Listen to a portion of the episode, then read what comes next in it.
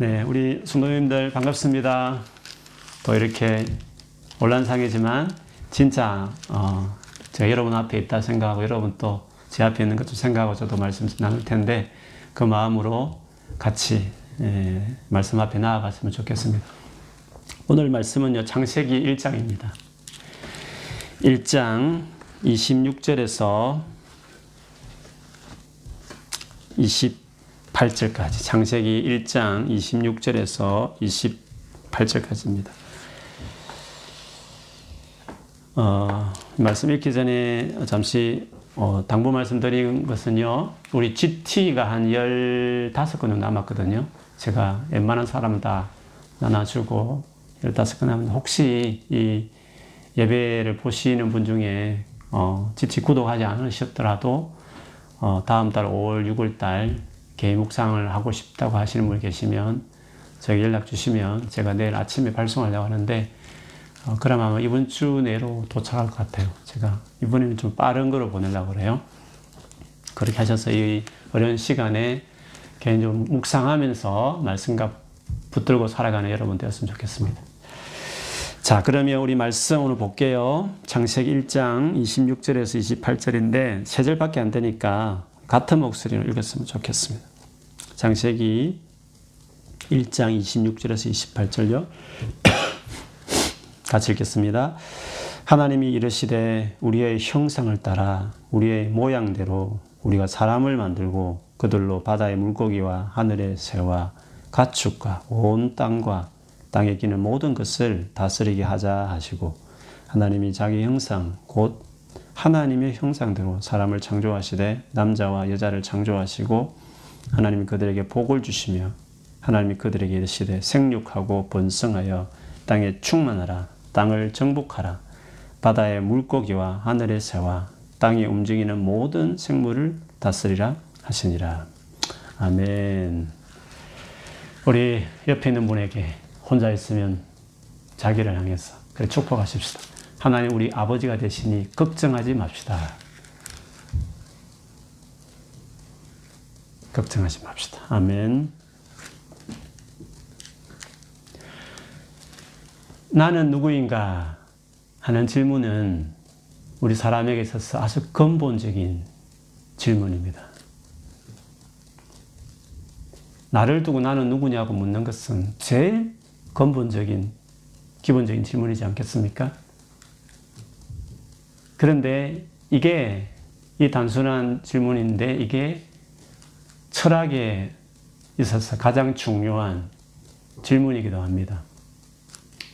가장 근본적이면서도 가장 중요한 이 질문에 우리가 선뜻 대답하는 것이 그렇게 쉬운 게 아닙니다. 내가 누구냐라고 이야기 만일에 설명할 때 보통은 뭐 성격으로 설명할 수 있습니다. 아니면 내가 어디에 속해 있는지, 직장이든지 학교든지 소속으로 설명할 수도 있습니다. 아니면 내가 어떤 어, 재능이 있다든지 그런 스펙과 관련된 이야기도 할 수 있겠죠.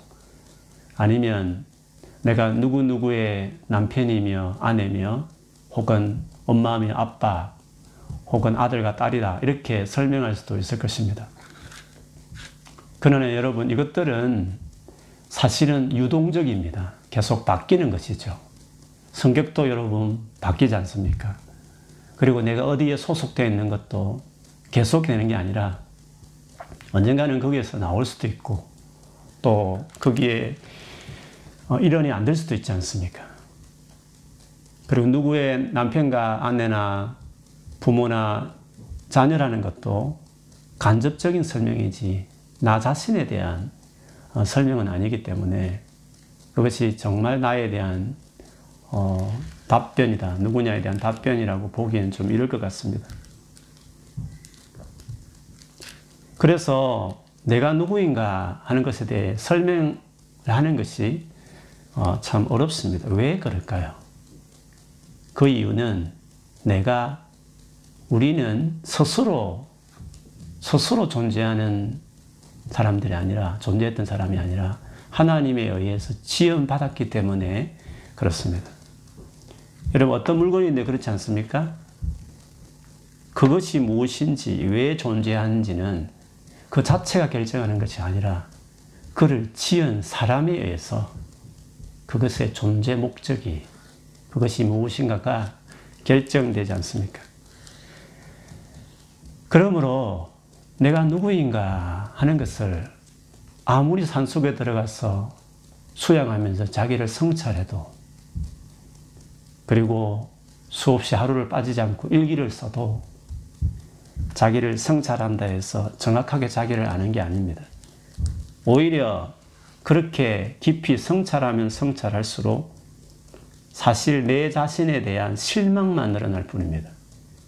왜냐하면 내가 누구인가 라는 것을 정의 내릴 때는 보통 그 기준이 얼마나 공부를 했느냐, 얼마나 외모가 아름다우냐, 얼마나 가졌느냐 등 세상이 만들어 놓은 기준을 따라 나를 보고 설명하려고 하기 때문에 그렇습니다. 결론이 뭐겠습니까? 아마 별로 가치 없는 존재구나. 결국 그런 나의 인생은 참 의미가 없구나. 그런 식의 결론에 이르기가 참 쉽습니다. 그러나 사실 그런 결론은 잣대가 처음부터 잘못됐기 때문에 올바른 것이라고 말할 수도 없습니다. 그래서 내가 누구인가 하는 것을 정확하게 하려면 나를 만드신 하나님과 관계를 맺고 그분의 말씀을 들어야 하는 것입니다. 내 성격과 외모가 어떤지, 내가 다른 사람에 비해서 얼마나 배우고 가졌는지가 내가 누구인지를 결정하는 잣대가 아니라 하나님께서 나를 어떤 존재로 생각하고 지으셨느냐가 하는 것이 더 중요한 기준입니다. 그런 점에서 오늘 말씀은 나를 이해하는데 참 중요한 구절입니다.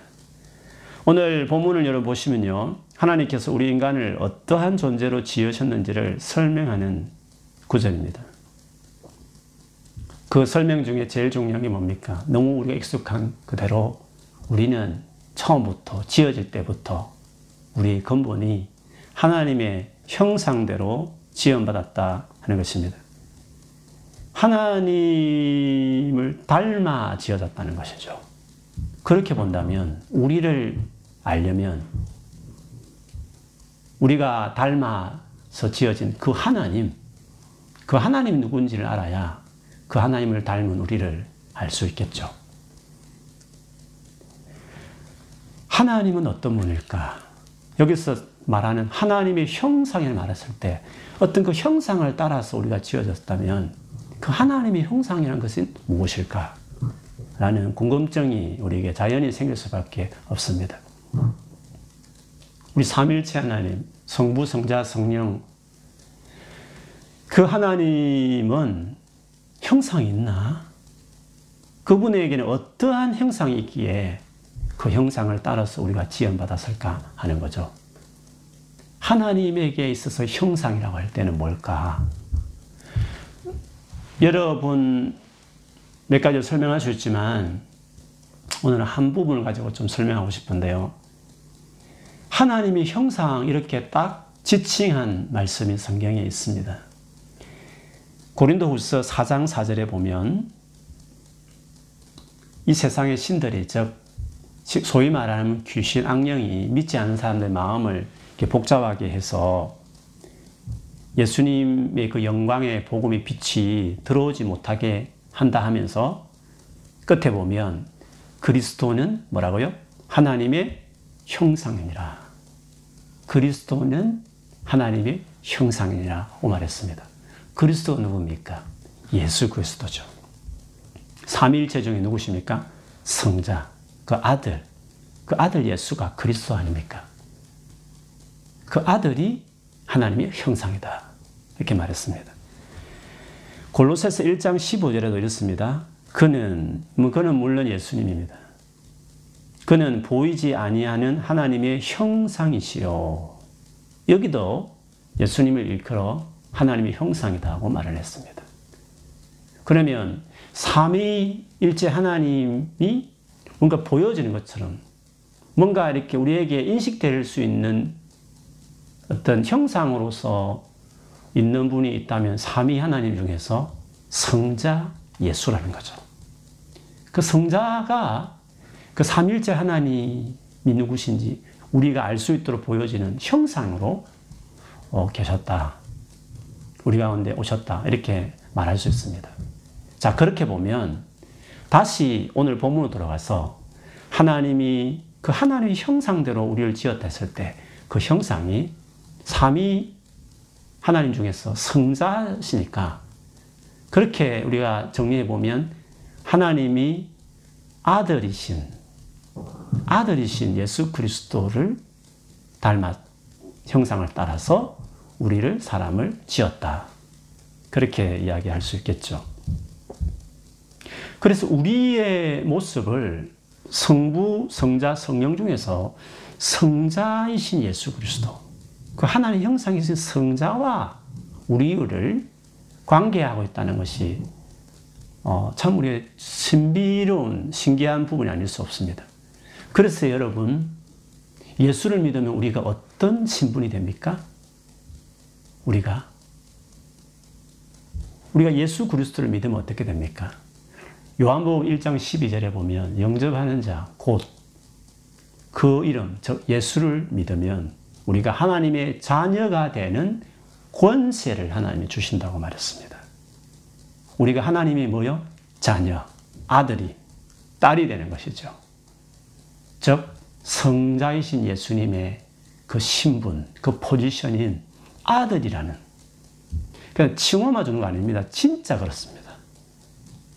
그래서 창조할 때도 우리를 아들, 그 아들이신 하나님 형상이신 아들 예수님을 따라서 지었더니 그래 중간에 타락했고 다시 하나님께 돌아와서 예수 믿었을 때 우리의 위치가 무엇이라고요? 자녀. 자녀라는 권세를 주셨다. 라고 말하고 있습니다. 그래서 우리가 구원에 대해서 많이 설명할 수 있는데 구원받는 것이 뭔가 했을 때 그거는 하나님의 자녀가 된다. 하나님의 자녀됨. 그것이 제일 중요한 구원에 대한 설명이라고 말할 수 있습니다. 예수님이 십자가에 죽으시고 부활하시고 나서 여러 사람을 만나 주셨는데 그 중에 요한복음의 20장에 보면 막달라 마리아라고 하는 여인을 만나요. 그 여인이 예수님을 막 다리를 붙들려고 그래서 너무 반가워서 그때 예수님께서 가만히 있어라. 아직 내가 아버지께 가지 않았으니까 만지지 말라 하시면서 내가 살아난 것을 네가 봤으니까 제자들에게 이것을 알려주라고 말했습니다. 그런데 그 말을 어떻게 표현하고 있느냐 면 요한복음 20장 17절에 보면 제자들을 향해서 내 형제, my brother, 나의 형제들에게 가서 말해주라고 말했습니다. 어떻게 해요? 내 아버지, 너의 아버지. 내 하나님, 너의 하나님. 그래서 내가 올라간다. 이렇게 말하라고 말했습니다. 여러분, 예수님이 제자들을 내 브라더 이렇게 말했습니다. 그리고 바로 내 아버지가 그들의 아버지다. 이렇게까지 예수님이 말씀하신 것을 보십시오. 이것만 있는 게 아니라요. 로마서 8장 29절에 보면 하나님이 미리 아신, 즉, 누가 믿을지를 아시기 때문에 미리 그 믿는 자들을 보시면서 그들을 자기 아들의 형상과 같은 모습이 되도록 그렇게 결정하셨다는 거죠. 그것은 그 아들이, 즉, 예수라는 그 아들이 많은 형제 가운데에서 맏아들이 되게 하시려는 것입니다. 예수님이 우리의 맏형, 예수님이 우리의 큰 오빠가 된다.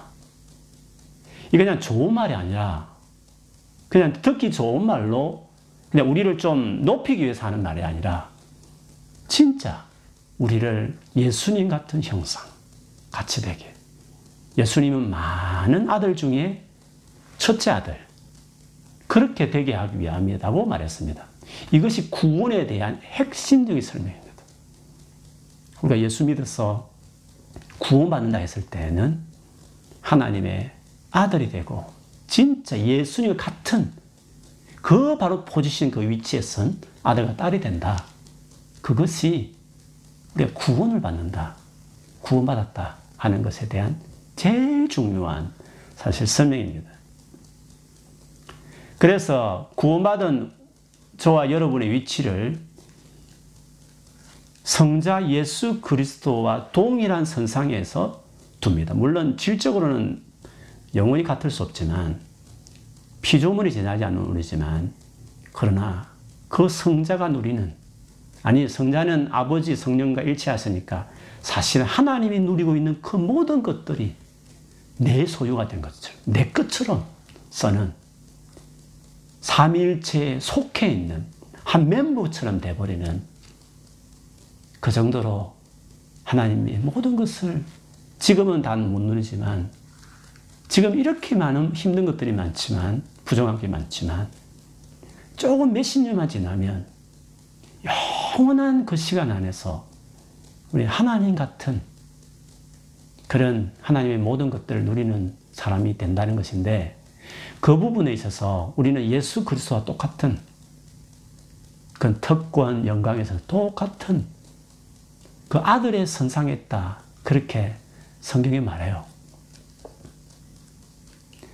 그거를 로마서 8장 14절에 17절에는 이렇게 말합니다. 우리를 하나님의 자녀들이었다. 자녀라는, 자녀라는 걸 확실히 알게 하는 양자영, 즉 성령을 달리 양자영이라 말하면서 그 양자영을 우리가 받은 이후에, 즉 성령이 우리 안에 오신 이후에 하나님을 아빠, 아버지라 부르게 되었다.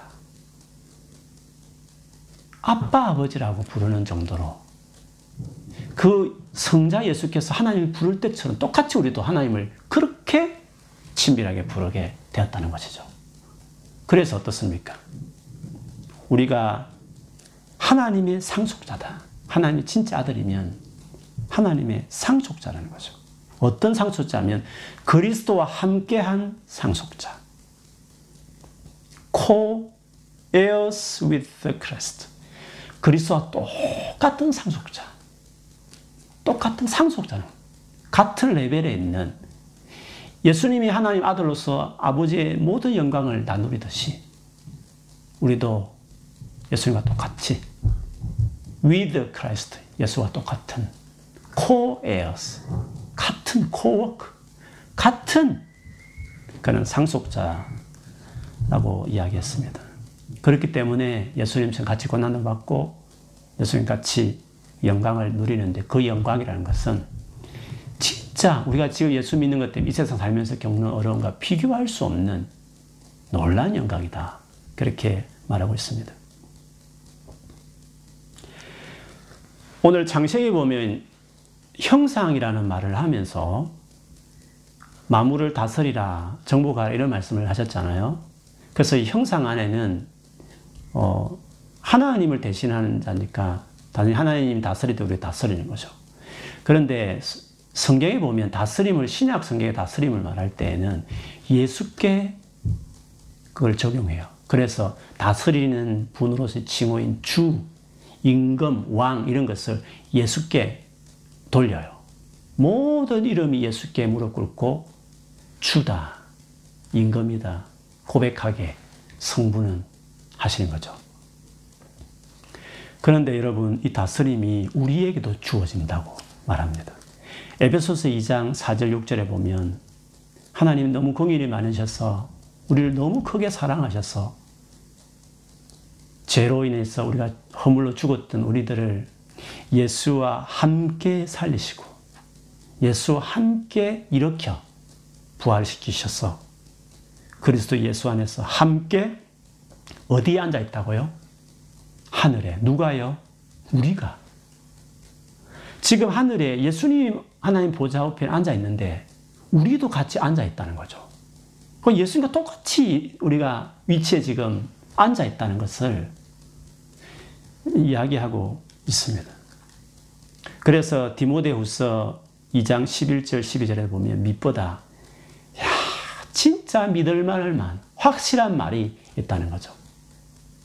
우리 그 말은 우리가 주와 함께 죽는 데도 가고 그러면 주와 함께도 살 것이고 그 다음엔요 끝까지 이렇게 믿음으로 참아 인내하면서 끝까지 믿음으로 살면 함께 왕노릇 할 것이요 함께 왕노릇 한다. 예수님처럼 살게 될 거다. 그렇게 말하고 있습니다. 그렇기 때문에 우리가 지금 신앙생활 하는 이 과정이라는 현재 지금 우리가 신앙생활 하는 과정은 어떻게 설명할 수 있냐면 이 세상에서 뭐 잘 된다, 뭐 우리가 원하는 기도하면 하나님께서 뭐 세상에 잘 풀게 도와준다, 뭐 그런 것도 있는데 그게 본질이 아니란 거죠. 뭐 그거는 믿기 때문에 당연히 하나님 돌보심이 있는 거죠. 근데 신앙생활이 그게 막 전부인 것처럼 잘 되면 좋아하고 안 되면 실망하고 예수 믿으면서 뭐가 좋지 뭐잘 모르겠다면서 이런 예수 믿고 나서 우리에게 주어진 은혜가 뭔가를 설명할 때 그것보다 중요한 것은 지금 계속적으로 나누고 있듯이 예수 그리스도와 같은 아들됨, 딸됨, 자녀됨에 대한 이야기가 중요한 건데요. 예수님께서 이 땅 오셔서 뭐 호강하시며 사신 거 아니잖아요. 그렇지 않습니까? 마찬가지로 우리가 지금 예수님이 따르면서 뭐 세상에서 호강하고 아무 어려움 없다고 막 뭐 잘 되고 막 이런 측면으로 지금 자꾸 믿음을 생각하면 우리 예수 믿는 게 어려워요. 막 예수 믿다가도 실망하고 예수 믿는 열심과 열정도 없어지고 막 그렇거든요. 자, 그쪽에 초점 맞추지 마. 그렇다고 뭐 예수 믿는 사람이 늘 어렵다, 뭐 아무 소용없다 그런 의미로 말하는 게 아니에요. 돌봐주시고 이렇게 그 혜택이 있죠. 뭐 저희 삶을 봐도 하나님이 정말 도와주는 세세한 은혜들이 있어요. 그런데 그게 본질이 아니라는 거예요. 그게. 예수님 이 땅에 살 동안 뭐 하나님이 기적도 있고 도와주심도 많았잖아요. 그렇다 해서 예수님 세상에 떵떵거리고 뭐 해피하게 살고 뭐 그런 차원이 아니잖아요. 분명히 하나님 돕고 인도하심 있는데 우리에게 신앙의 본질이 뭐냐고 말할 때는 예수 그리스도 그 아들로서 사셨던 것처럼 이 땅에 사는 동안에 우리가 하나님의 자녀로서의 아들과 딸로서의 어떤 태도, 어떤 그 권한, 자부심, 어, 또 하나님의 자녀로서 세상에서 어떤 내가 해야 될 어떤 어, 마땅한 태도와 사명들 뭐 이런 거 어떤 하나님의 자녀로서의 삶에 대한 부분으로 우리가 이 땅에 그리스도의 삶을 생각해야 되는 거예요. 그래서 이 땅에 우리가 믿음 생활을 한다는 것은 그리고 우리가 믿음이 자라간다는 것은 다르게 말하면 성자이신 예수 그리스도처럼 살고 그 예수 그리스도처럼 우리가 점점 예수님을 닮아가고 자라가는 그런 것으로 이야기할 수 있습니다. 그래서 에베소 4장 13절에 15절에 보면 우리가 다 하나님의 아들, 즉 예수를 믿는 것, 또 예수님을 알아가는 것에 다 함께 그것에 힘을 써서 온전한 사람으로 이루어 가는데 그것이 그리스도의 장성한 분량, 예수님이 가장 장성했을 때, 가장 성장한, 예수님이 충만했던 성인의 그 예수님 모습처럼 우리가 어, 나아간다는 것이죠.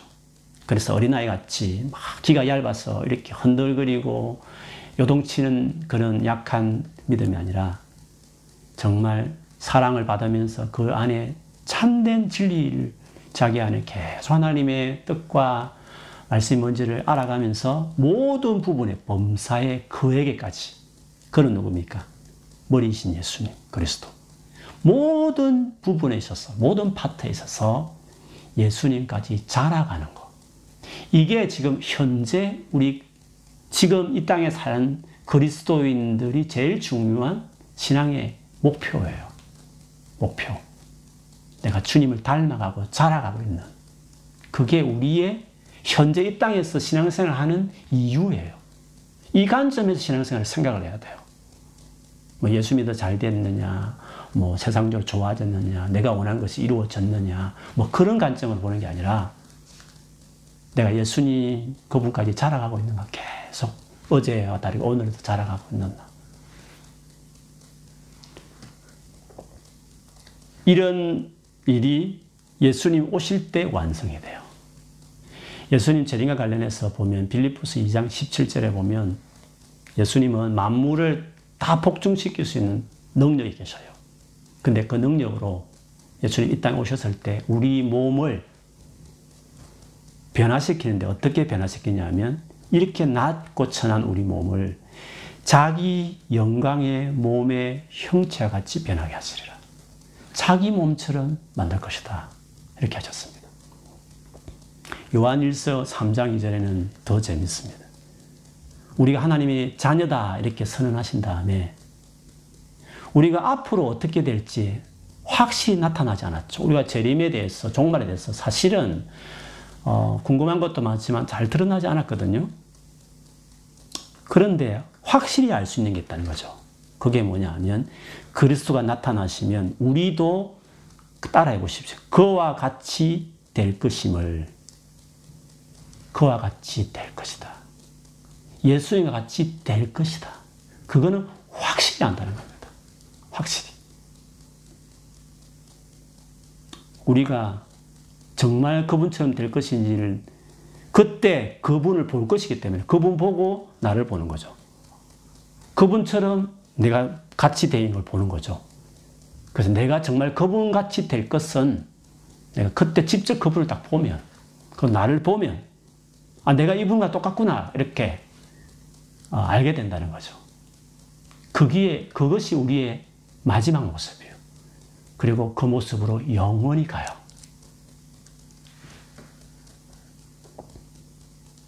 여러분, 이상의 말씀을 보면 한두 구절, 한두 구절이 아니잖아요. 이 성경의 말씀을 보면 하나님은 처음부터 우리 사람을 자기 자녀로 삼을 계획으로 세상을 특별히 우리를 만들었다. 모든 세상 창조의 핵심은 우리 인간이에요. 그 많은 피조물 등에서 저 인간이란 존재는 내 자식으로 삼켰다. 그게 창조의 핵심이에요. 여러분을 아들과 딸로 만들겠다는 그것이 이 세상을 만들 뿐만 아니라 우리를 사람을 만든 원래의 하나님의 본 마음이라는 거예요. 그게 창조와 구원과 모든 것의 하나님 핵심이에요. 이 일을 이루려고 하나님이 그렇게 고생을 하신 거예요. 그렇게. 우리 자녀 삼을 계획을 안 하셨으면 하나님이 그렇게 고생할 필요도 없어요. 이렇게 힘들게, 이렇게 하나님이 우리도 힘들지만 주님은 얼마나 힘드시겠어요. 하나님이 이 모든 것의 목표는, 목적은 이 놀라운 자기가 죽어가면서까지 하신 이 많은 눈물겨운 수고하신 이 많은 것은 무엇 하나를 위해서 우리를 하나님의 아들과 딸을 삼기 위해서 그 목적으로 처음부터 자기 아들인 예수의 형상을 따라 우리를 만들었고 구원시켜서 그 하나님의 아들이 되게 하고 아들의 형상을 본받게 하고 예수님 재림하시면 아들 같이 되게 하고 아들의 같이 상속을 주시고 아들 같이 영원히 다스리고 살게 하신다. 여러분 놀라운 일 아닙니까? 그렇기 때문에 아들이기 때문에 다른 피조물과 같을 수 없는 것이 완전한 자유의지를 줘야 돼요. 프로그램 따라 움직이는 말 잘 듣는 전혀 재질 가능성이 없는 존재로 하는 것은 그냥 뭐 좋은 피조물은 될지 모르겠지만 아들이다 딸이라고 말할 수는 없는 겁니다. 프리윌이 우리 인간에게 주어질 수밖에 없는 이유가 거기 있는 거예요. 그래야 내 아들과 딸이 될 수 있으니까. 조종당하는 인형 같은 그게 어떻게 우리 아들과 딸이라 물론 그렇게 취급은 할 수 있겠죠. 이 안견을 보면서 내 아들, 뭐 내 딸 이렇게 이름도 붙여줄 수 그러나 진짜 내 몸에 나온 아들과 딸하고 같을 수 없는 거 아닙니까? 하나님이 내 아들과 딸로 삼기 위해서는 프리윌을 줄 수밖에 없어요. 그 프리윌을 자유의지가 너무 완전하다 보니까 끝까지 하나님을 거부하게 되면 전능하신 하나님이지만 억지로 믿게 할 수는 없는 거예요. 할 수도 있지만 하나님이 그렇게 할 수, 할 수 있지만 할 수 없는 거예요. 전능하시지만 모든 걸 다 할 수 있지만 다 할 수 없는 게 있어요. 하나님 전능하시지만 죄를 지을 수 있지만 죄를 짓나요? 전능하시지만 모든 걸 다 할 수 있지만 당신의 성품상 죄를 지을 수 없듯이 자녀로 삼기 위해서 프리위를 줬기 때문에 그 프리위를 침해하는 방식까지 전능함이 개입할 수 없는 거예요. 그래서 전능한 하나님의 무능력함이죠. 끝까지 고집스럽게 하나님을 거부해서 지옥 가는 것을 돌이켜서 천국까지 보내는 것은 하나님이 하실 수 있지만 또 하실 수 없는 거예요. 왜? 처음부터 인간을 향한 계획이 그것이었기 때문에. 그래서 너무 슬퍼하면서 지옥 가는 사람을 뭐 슬퍼하는 거죠. 근데 믿게 되면 어떻게 될까요? 믿게 되면 그 프리윌로 우리가 하나님의 구원의 방식을 받아들이고 예수 그리스도 십자가 종을 받아들이면 어떻게 될까요? 하나님의 자녀가 되죠. 지옥 가는 사람 보면서 하나님이 큰 슬픔이 있지만 그러나 자식 삼겠다는 그 원래 그 목적이 이루어지는 믿는 한 사람 한 사람 나타나기 시작할 때 하나님은 그 기쁨이 너무 커서 그 수많은 슬픔과 아픔을 감수하면서까지 이 일을 해오셨고 지금도 그 일을 하고 계신 거죠. 그러므로 모든 창조와 구원의 센터에는 여러분이 있는 거예요. 여러분을 얻기 위해서 이 모든 것을 하셨다고 말할 수 있는 겁니다. 이 모든 계획에 대해서 에베소서 1장 4절에서 5절까지 이렇게 말하면 창세전에 이 말은 세상을 만들기 전에 저 우리를 만들기 전에 하나님이 미리 미리 정한 게 있었어요. 그거는 뭐냐 그리스도 안에서 저 예수님 안에서 예수님을 통해서 우리를 택하고 우리를 사랑 안에서 그분의 말할 수 없는 사랑 안에서 그분 앞에서 거룩하고 흠이 없는 진짜 하나님 같은 온전한 사람 만들게 하려고 그 기쁘신 뜻대로 그게 기쁘신 뜻이었어요. 아, 너무 기뻐하는 뜻이었어요. 슬픔보다도 그 기쁨이 너무 컸어요. 자기의 희생보다도 피조물 가운데 자식 삼을 수 있는, 삼겠다는, 우리를 자식 삼겠다는 그것이 너무 기쁘신 뜻이셨어요. 그래서 우리를 예정하사 예수 그리스도로 말미암아 자기의 아들들이 되게 하셨다. 자기의 아들들이 되게 하셨다. 언제요? 창세 전에. 만들기 전에. 여기서 예정이라는 것은 너 구원, 너 구원 아니 이런 개인 예정을 말하지 않아요. 사람에 대한 계획이에요. 예수를 믿음으로 하나님의 아들로 삼겠다는 것을 미리 창세 전에 미리 정했다는 거예요. 미리. 우리를, 우리 인간을 하나님의 아들과 딸로 삼겠다는 것을 창세 전에 예수님을 통해서 그렇게 자녀 삼겠다라고 하나님 미리 정했다는 거예요. 그렇게. 그래서 이게 우리의 핵심이에요. 하나님 같은 거룩하고 흠이 없는 하나님 같은 성품을 가진 존재로서 실제로 하나님의 아들, 성자의 자리에 성자 예수님 같은 그런 존재로 우리를 삼기로 미리 정했다, 결정하셨다. 이게 오늘 1장에 그렇게, 그렇게 창세전에 결정했으니까 우리를 만들 때 다른 모습이 아니라 다른 좋은 모습도 있었겠지만 성자 예수의 형상을 따라서 처음부터 그렇게 지으신 것이죠. 여러분 그렇게 보면 나와 예수 그리스도는 밀접하게 관계가 있는 겁니다. 그렇지 않습니까? 내가 누구인지 알 수 있는 가장 정확한 기준은 예수 그리스도입니다. 내가 예수 그리스도가 누구신지를 알아가는 것은 곧 내가 누군지를 알아가는 것입니다. 만일 내가 예수 그리스도를 잘 모르면 내 자신에 대해서 잘 알 수 없을 뿐만 아니라 세상적인 기준에 맞추어서 자기를 바라봅니다. 나의 원래 나의 기준과 모습은 예수 그리스도인데 예수 그리스도를 모르면 결국 나를 누군지를 설명할 때, 판단할 때, 가치를 측정할 때 결국 세상적인 기준을 들여와서 나를 볼 수밖에 없는 겁니다. 근데 그 기준은 어떻습니까? 나를 왜곡시킵니다. 만일에 옆에 주변에 있는 사람보다도 내가 좀 더 낫다 싶으면 교만해지는 거죠. 그리고 만일에 그렇지 않으면 어떻습니까? 자기를 비관하게 되는 것입니다. 그러나 예수 그리스도를 통해서 나를 보면 어떻습니까? 나는 너무 가치 있는 겁니다. 나는 예수님과 같은 가치가 있는 존재인 겁니다. 하나님 나를 그렇게 보셨기 때문에 그렇게 나를 보고 있는 겁니다. 내가 가치 있는 존재냐? 내 인생이 정말 존귀하냐? 어떻게 무엇을 기준 삼으셨습니까? 아니, 너 공부도 못하고, 가진 것도 없고, 외모도 별볼이 없고, 성격도 행편없고, 남들 보기에 다 무시할 만한 사람이면, 나의 가치 어디서 찾습니까? 그 세상의 잣대로 나를 보면 내 가치를 어디서 찾을 수 있습니까? 그런데 하나님께서 나를 당신과 동일 본질을 가지고 계신 하나님이라고 말하는 성자와 같은 똑같은 특권과 똑같은 영광과 똑같은 능력을 주셔서 지금은 그걸 못 누리지만 지금은 잘 모르지만 지금은 고난밖에 힘든 것밖에 없다고 말하지만 장차 그걸 누릴 영광을 그 비교할 수 없는 영광을 바울이 말한 이유는 거기 있는 거죠. 이 자녀가 뭔지 예수라는 그 아들의 포지션을 우리 준다는 이걸 생각해 보면 바울이 다 경험하지 못해도 그거를 가히 놀랍다고 말하는 거죠. 그 기준으로 자기를 봐보세요. 그게 정말 자기 삶의 사실로 한번 들어온다고 생각해 보세요. 그 예수의 위치가 나의 위치가 된다는 것을 진짜 마음으로 한번 받아들였다고 생각해 보세요.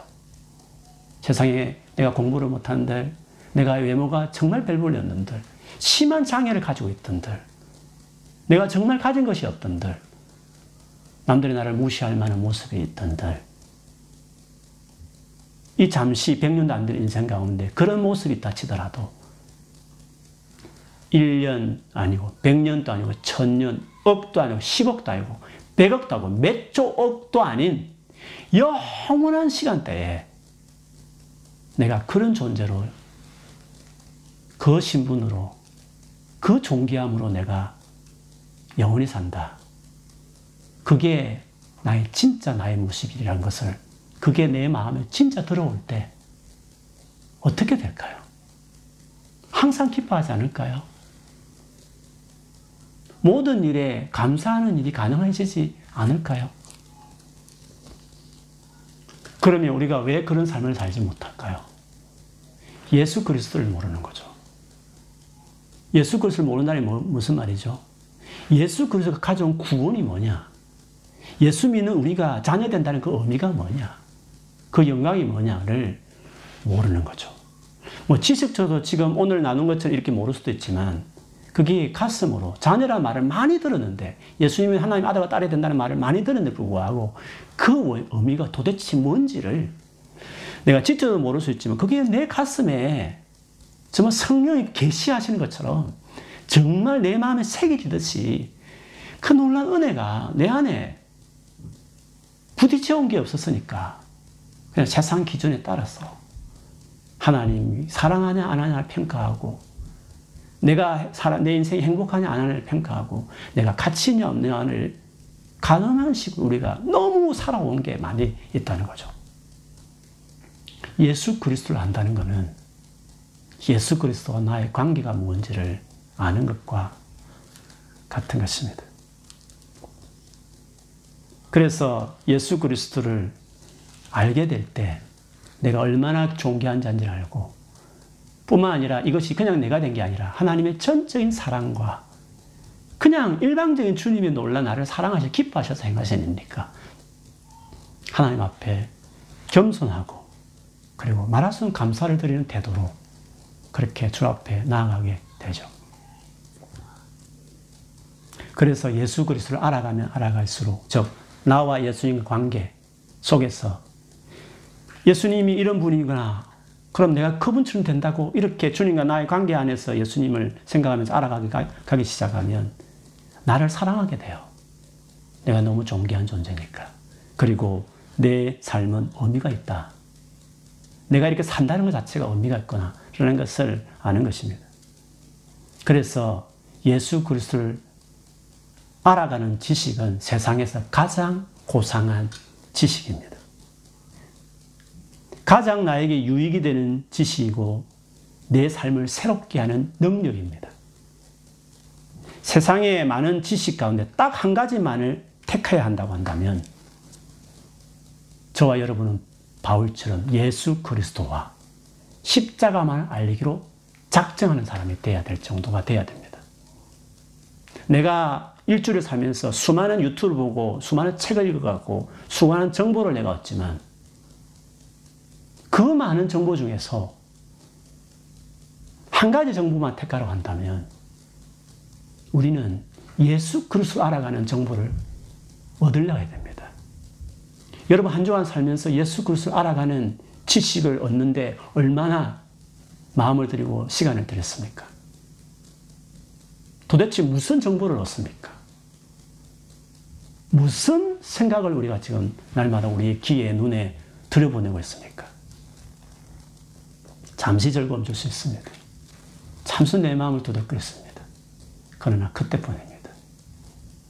진짜 우리가 한 가지 지식을 얻는다면 내가 너무 바쁜데 내가 많은 것들을 공부할 수 있고 들을 수 없을 때 제일 우선순위로 들어야 될 지식 있지 않습니까? 그게 있다면 뭐겠습니까? 내가 아침 일어나서 너무 바빴어. 하루 일과지 너무 바빴어.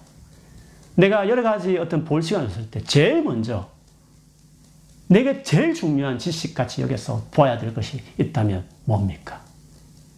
예수 그리스도를 알아가는 겁니다. 예수 그리스도. 바울이 그 유명한 고린도전서 2장 1, 2절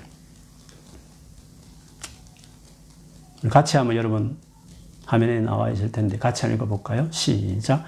형제들아, 내가 너희에게 나아가 하나님의 증거를 전할 때 말과 지혜의 아름다운 것으로 아니하였나니 내가 너희 중에서 예수 그리스도와 그가 십자가에 못 박히신 것 외에는 아무것도 알지 아니하기로 작정하였습니다. 예수 그리스도만 알기로 그리고 그분의 그 십자가 죽음이 이 모든 걸 가져오는 결정적인 구원의 길이었으니까 그것만 알기로 작정했다. 바울이 얼마나 똑똑한 사람이었냐. 얼마나 헬레, 헬라 철학의 능사에서 그 아덴에서 설교할 때 에피쿠로스와 스토아 학파들하고 논쟁했다고 사도행 17장에 나와요. 그런데도 불구하고 세상에 수많은 정치, 경제, 문화 소식들이 여러분 전공과 관련된 지식들이 얼마나 많아요. 그런데도 그와 비교할 수 없는 정말 그이 지식에 비하면 배설무라고 할 만한 그렇게 중요하지 않는 지식들에 마음을 두면서도 그렇게 중요한 예수 그리스도를 알아가는 그 예수 그리스도만을 정하기 위해서 주신 성경을 알아가는 일에는 얼마나 마음을 두고 있는지를 곰곰이 생각해 보는 것이 중요할 것 같아요.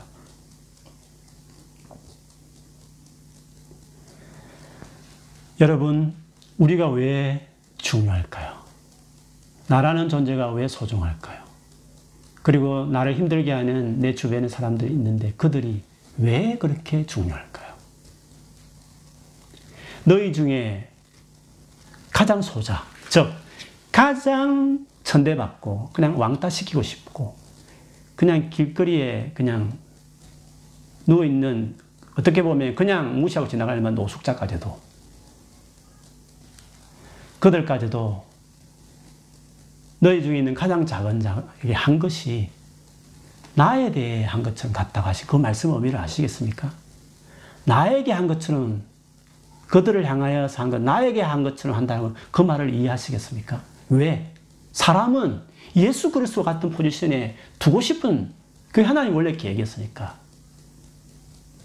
그래서 한 사람 한 사람이 같이 있는 이유는 그들을 내가 사랑해야 될 이유는 그들을 정말 내가 섬기는 일을 내가 평생 돈에 따라 사람을 이용하는 게 아니라 한 사람 한 사람이 내게 그렇게 소중한 이유는 내 가족이 소중하고 내 이웃이 소중하고 나를 힘들게 원수같이 보이는 그걸 알지도 그가 사람으로서 소중한 이유는 그도 예수 믿으면 이 놀라운 예수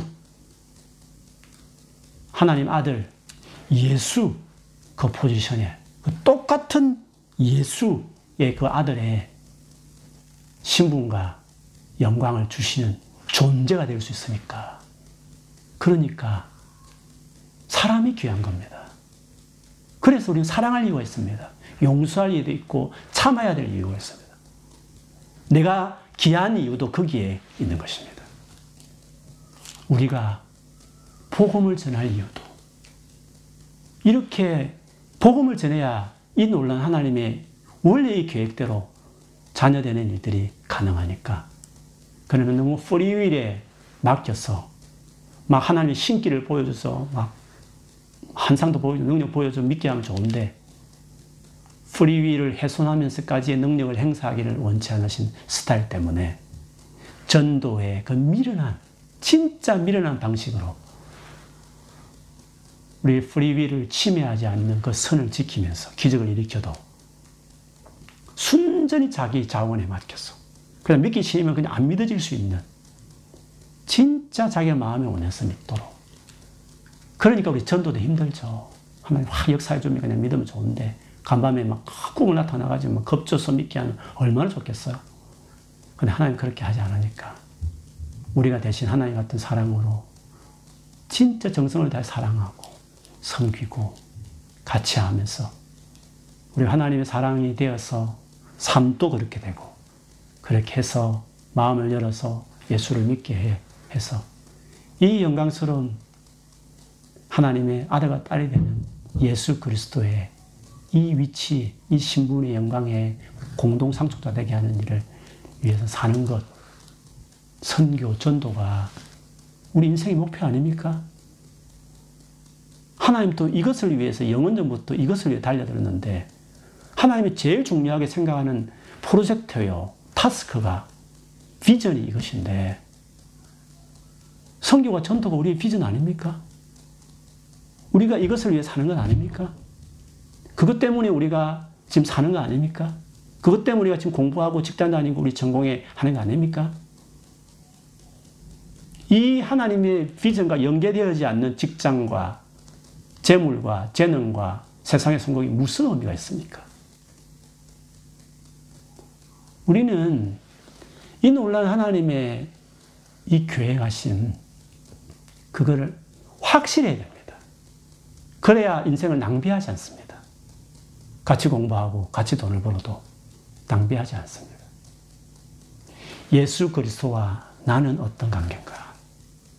여러분, 이 말씀을 한 주간 가지고 한 고민하십시오. 그리고 깊이 묵상해 보십시오. 그리고 그런 예수 그리스도를 여러분 알아가는 삶에 헌신하면 내가 바뀌는 겁니다. 그리고 사회를 바라보는 눈이 바뀌고 사람을 바라는 눈이 바뀌어질 것입니다. 그래서 예수 그리스도를 알고자 하는 갈망이, 열망이 오늘 이 말씀과 함께 여러분 안에 그 마음까지도 부어주시기를 예수 그리스도 이름으로 축복합니다. 아멘.